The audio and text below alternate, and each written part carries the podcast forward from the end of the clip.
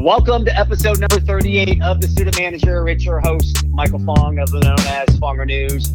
The goal of this podcast to help students and parents with the college search and admission process. Joining me, our guest, she is also remote on this trip, Melissa Hanley.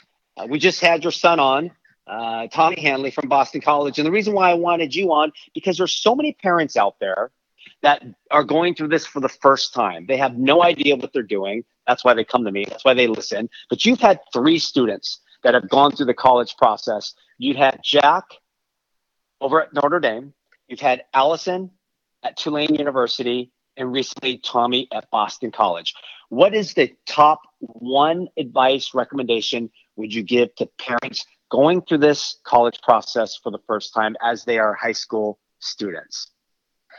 Well, um, I think it's important for the um, kids to get help other than from their parents. So if you can either the high school counselors are great, um, or if you can if you can hire an outside counselor, that helps too. We had the same counselor for all three of our kids, and she was really helpful in narrowing down their their choices and trying to to get to where they to, to help them decide what kind of school they wanted, basically. So whether they want a large school, a strong football program, you know, that sort of thing, to help them narrow that down and then whittle it down even more from there um, with our help. So I think it's I think that's it's a daunting process. It's long, um, but that's probably the number one thing I'd say is to get outside help so that they have another opinion besides their parents great advice. I'm going through that with my daughter right now. Obviously, you're uh, experiencing it because my daughter's deciding between two, and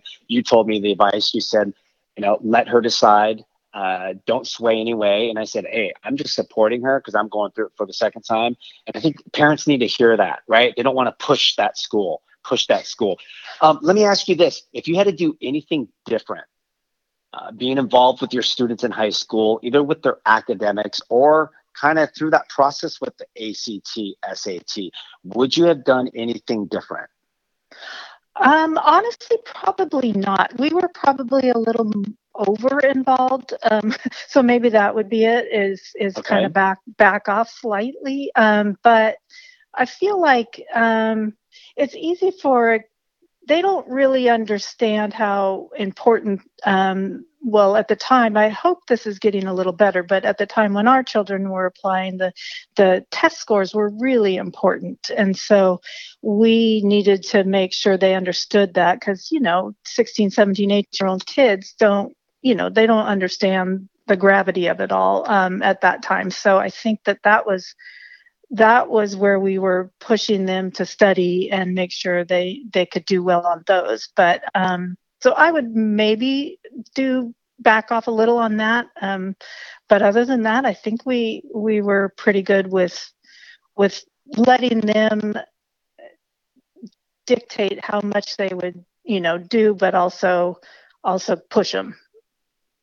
What about visiting colleges? I know this is a big thing that I stress uh, to all students and parents.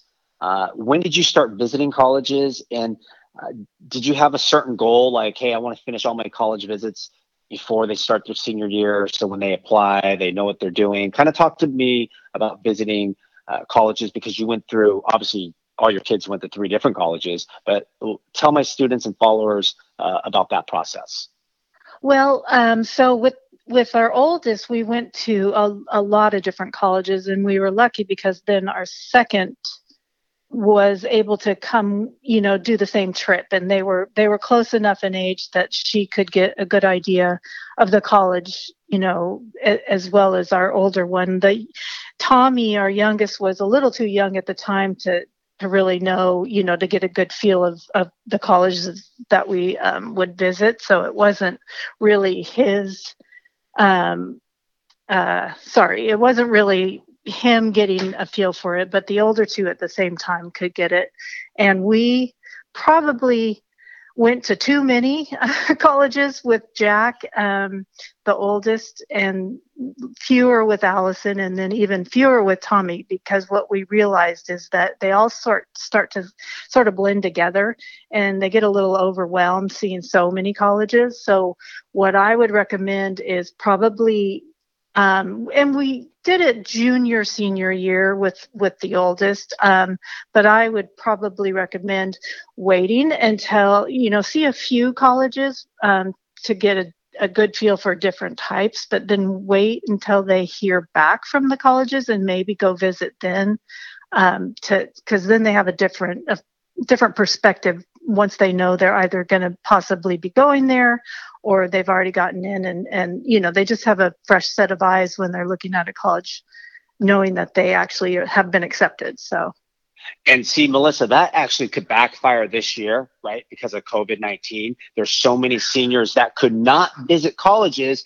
And I went on one of my podcasts and I preach, I'm going to disagree with you on this. I tell every parent, every student, go visit colleges starting freshman, sophomore, junior year. So you're in a position now. Your your take's different, but you're in a position where once you get accepted, uh, uh, you know you're able to go visit that college. And and it comes down to resources, and I get that and I understand yeah. that, and that's why I have these podcasts because I want to help college students and parents um, talk about uh, these different colleges that they may not go visit or you know they might get excited about like right we just had tommy on someone may say i want to go visit boston college now so, uh, good advice. Uh, as we wrap up, is there one thing that you would either tell a high school student or parent as they go through this process? Uh, I would say that it always seems to work out for the best. It, it's a, like I said earlier, it's a daunting process, and it's it's very nerve wracking when you're waiting to hear back from colleges. But in my experience with three children, it, it just seems to work out where they're supposed to be is where they end up. And it just, it always works out that way. So, audience, followers, and listeners, what Melissa is saying is what I've always been telling you relax. It will all be fine. Everything works out at the end. Melissa Hanley, thank you for being my guest on episode 38. You are the, by the way, you are the first parent on this podcast giving short, direct insight to this college search and admission process. So thank you. Happy to help. Thank you. Bye. And, and there you go. You heard it from the student manager. We want to thank our executive producer, Murph Cargis, uh, mixing it up back in Newport Beach. I'm your host. Fonger News is out. Until our next episode,